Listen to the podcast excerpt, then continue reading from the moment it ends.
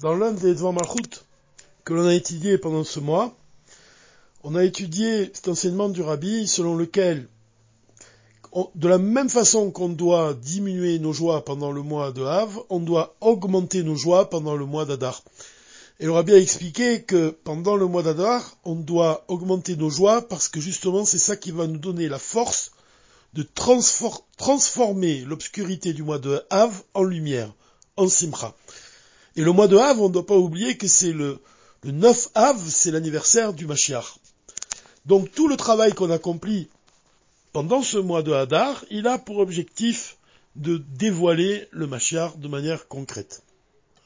Un second enseignement que le Rami nous donne, et qui, est lié avec ce que l'on vient de dire, c'est le fait que pendant ce mois de mois de Hadar, on doit se rappeler que le mois de Hadar, c'est le, le mazal du poisson, et le rabbi nous rappelle que Ein Mazal l'Israël. C'est un enseignement qu'on doit comprendre dans le sens où, effectivement, on, peut subir l'influence du ciel dans nos vies, mais, comme dit Rashi, on peut influencer le Mazal, c'est-à-dire qu'on peut changer l'ordre naturel des choses, on peut influencer ce qui va nous arriver, c'est-à-dire qu'on est maître de notre réalité et on est maître de la réalité de ce monde. Ça, c'est un point qui est, important parce que le rabbi il le dit souvent dans le Balmachut, il dit qu'un juif, il est maître de la réalité. L'enseignement profond que le rabbi tire de ce verset-là, Ein Mazal et Israël, c'est que le Mazal d'Israël, c'est le Ein justement, c'est le néant. Le néant, ça représente la, la capacité d'un juif de se soumettre à la volonté de Dieu, et cette capacité-là, elle provient du lien de son âme avec Dieu, l'essence de l'âme juive. L'essence de l'âme juive, comme le dit le rabbi, littéralement, est enracinée dans l'essence divine. C'est ça le Ein. C'est ça qu'il représente. C'est-à-dire la partie de l'âme la plus profonde. La partie de l'âme qui est divine. Chelek Elokal Mimal Mamash. Qui est illusionné par le mot Ein. Justement, qui représente le divin, qui désigne l'absence, le divin, l'abstraction divine. Ce qui n'a pas de forme, ce qui n'a pas de nom, ce qui ne peut pas être défini.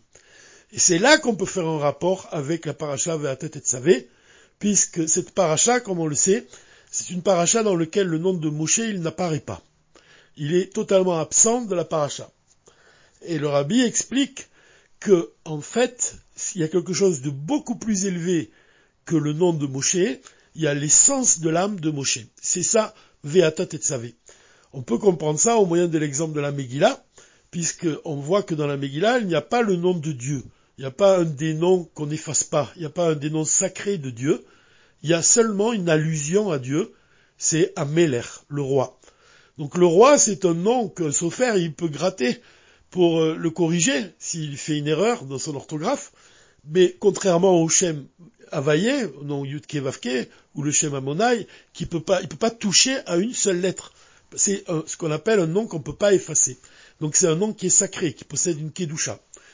Et contrairement à cela, le mot Ameler, le roi, c'est un nom qui ne possède pas de caractère sacré. Et c'est précisément pour cela qu'il représente l'essence du nom divin.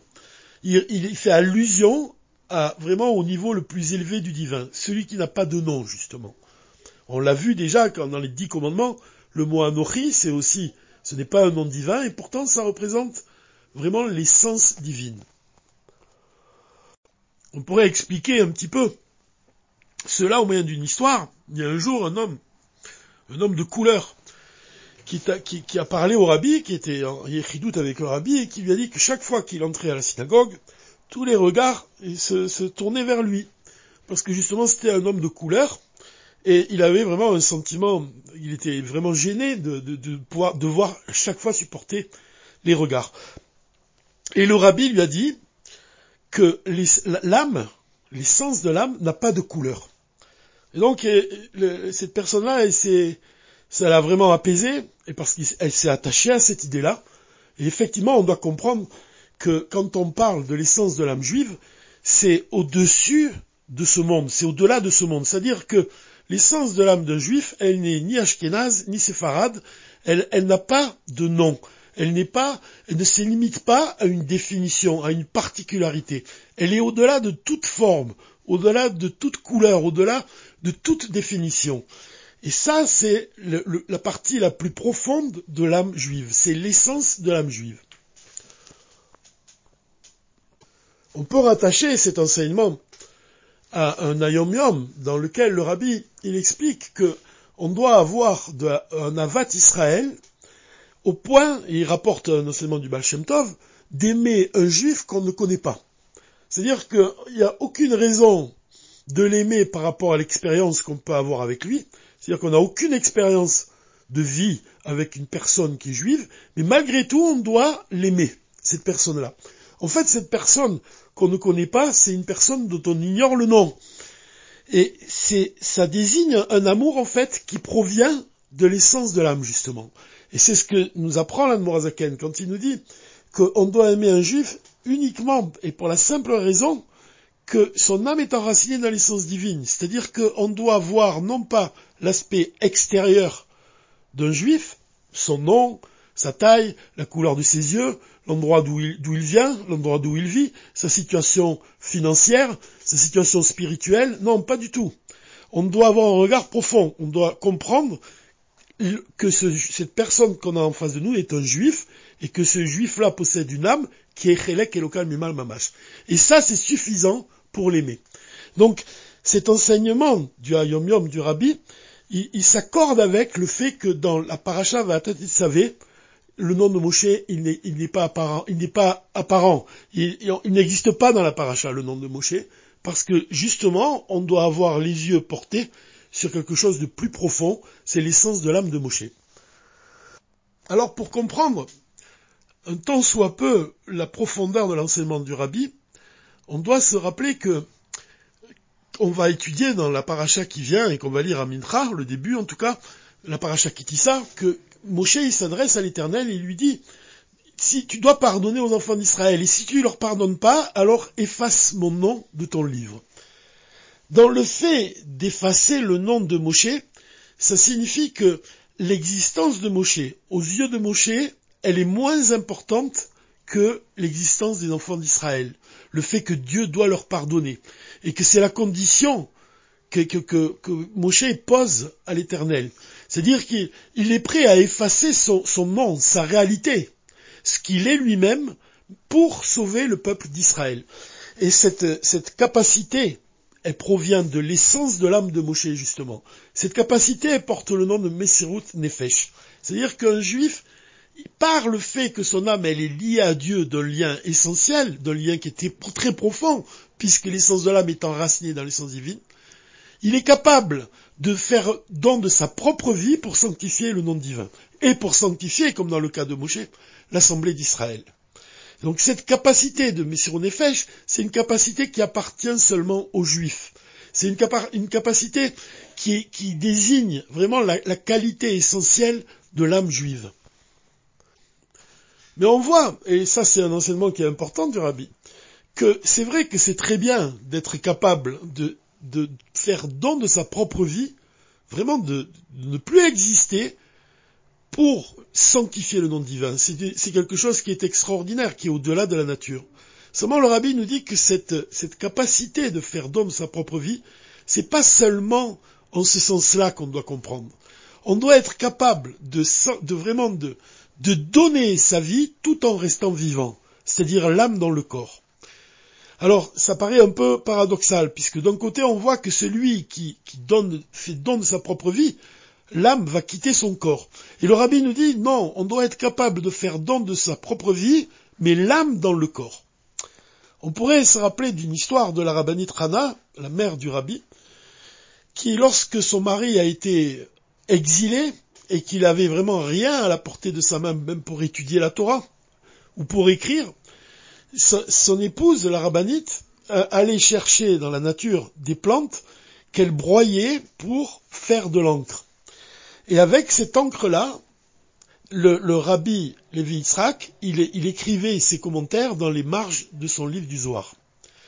Alors, on peut voir des photographies de ce livre-là, et quand on voit les photos, on voit le texte du Zohar, et dans la marge, on voit les écrits de Rabbi Levi Yitzhak, qui sont chaque fois écrits avec des couleurs différentes. Alors ça va du bordeaux au brun, des couleurs, même du violet parfois, donc des couleurs qui, viennent des plantes que son épouse a broyées. Et cette, cette, encre-là, qui, va servir au rabbi, elle représente la lumière même de la Torah du rabbi. C'est-à-dire que vraiment, c'est, d'ailleurs, on, appelle le livre du Zohar le livre de la splendeur. Et quand on voit les marges de Rabbi Levi qui sont écrites du livre du Zohar de Rabbi Levi qui sont écrites avec cette encre-là, c'est toute la lumière de Rabbi Levi Yitzhak, toute la lumière de sa Torah qui, resplendit dans les marges de son livre. Et ça, ça nous rappelle l'enseignement profond du dernier discours que le Rabbi a distribué à ses chassidim et qui est intitulé Ve'ata Tetzaveh. Alors pour quelle raison? Tout simplement parce que l'exemple qui est donné pour, pour euh, exprimer, pour décrire la force de l'essence de l'âme juive, c'est, l'exemple des olives que l'on broie pour obtenir de l'huile que les juifs devaient amener à Moshe pour allumer le, feu, les lumières de la menorah. De, la même façon que la rabbinite est broyée des plantes pour avoir de l'encre dont son, mari se servait pour écrire ses commentaires du Zohar. De la même façon, en fait, cet exemple-là, il, s'accorde tout à fait à, l'exemple des, olives que l'on presse, que l'on doit concasser, que l'on doit broyer pour, pour en extraire l'huile la plus pure qui va servir à allumer les lumières du temple. De manière profonde, cette lumière qui provient vraiment d'un travail, puisque les juifs ils devaient concasser des, olives, les broyer, cette lumière-là, en fait, de manière profonde, elle représente les actions qu'un juif il accomplit et qui va chercher au plus profond de lui-même. Comme on voit l'huile qui provient du plus profond de la chair de l'olive, de la même façon, le juif il doit chercher dans la partie la plus profonde de son âme, c'est-à-dire il doit dévoiler l'essence de son âme, et à partir de ce dévoilement, les, pensées, les paroles et les actions qui vont, qui vont découler de ce travail-là vont servir à allumer le luminaire, vont servir à éclairer le monde et éclairer les mondes supérieurs jusqu'à dévoiler le désir divin de résider en ce monde en dévoilant le Machar et le troisième temple. Le, contenu, les enseignements de, ce discours, savez, sont nombreux. Il y a, il y a énormément d'enseignements qu'on peut tirer de ce discours chassidique. Mais notamment, il y en a un qui est, peut-être euh, au centre même de, tous les raisonnements et toutes les comparaisons et tous les enseignements que nous délivre le rabbi, c'est quand il nous dit que l'essence de l'âme d'un juif, elle peut se révéler à plusieurs occasions. Comme, par, le fait, par exemple, au temps de Purim, qu'il subissait une oppression. Le fait de subir une oppression, ça va pas affaiblir le peuple juif, ça va le pousser à dévoiler des forces très profondes. Mais ça, c'est pas le plus haut niveau du dévoilement de l'essence de l'âme juive.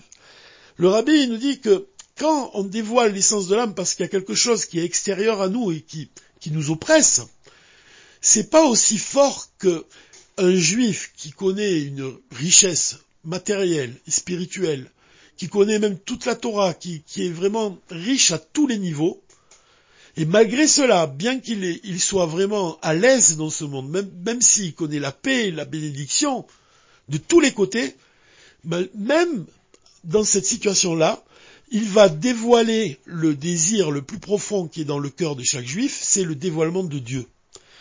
Ça, c'est le dévoilement de l'essence de l'âme qui est le plus élevé.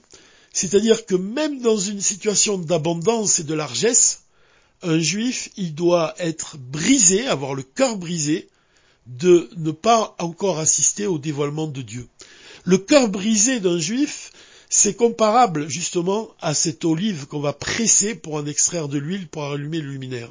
C'est comparable à ces plantes que la rabbinite va broyer pour en extraire des encres de couleur qui vont servir à son mari pour, qu'il nous délivre ses secrets de la Torah. La Nourazaken, il a expliqué le verset Achokma mi ein la, la chorma, vient de Ein. Ein, ça représente le divin, l'essence divine. Ça représente la séphira de Keter. La chorma, elle provient de Keter, de la lumière de Keter. Mais l'Admorazaken, il nous dit que Mi-Ein, c'est la valeur numérique de 101. C'est-à-dire que sans un, ça représente ce qui est au-delà de la nature.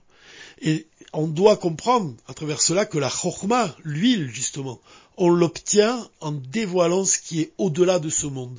Et ce qui est au-delà de ce monde, il y a une partie de notre âme qui est au-delà de ce monde. Et c'est cette partie-là précisément qu'on doit dévoiler, justement pour la, faire pénétrer dans le corps, comme on l'a dit, l'âme dans le corps, et faire un don total de nous-mêmes pour, par nos pensées, par nos paroles et par nos actes, dévoiler le désir de Dieu de nous dévoiler à son tour le Mashiach de manière concrète, Bezrat Hashem dès à présent, Shabbat Shalom ou Mevorar. Aujourd'hui c'est Purim Katan, c'est un jour qui est particulier, c'est le jour justement qui représente ce dévoilement, le dévoilement de l'essence divine, et c'est précisément ce jour-là que le rabbi il a dit ce discours de Ve'atat et Tzavé.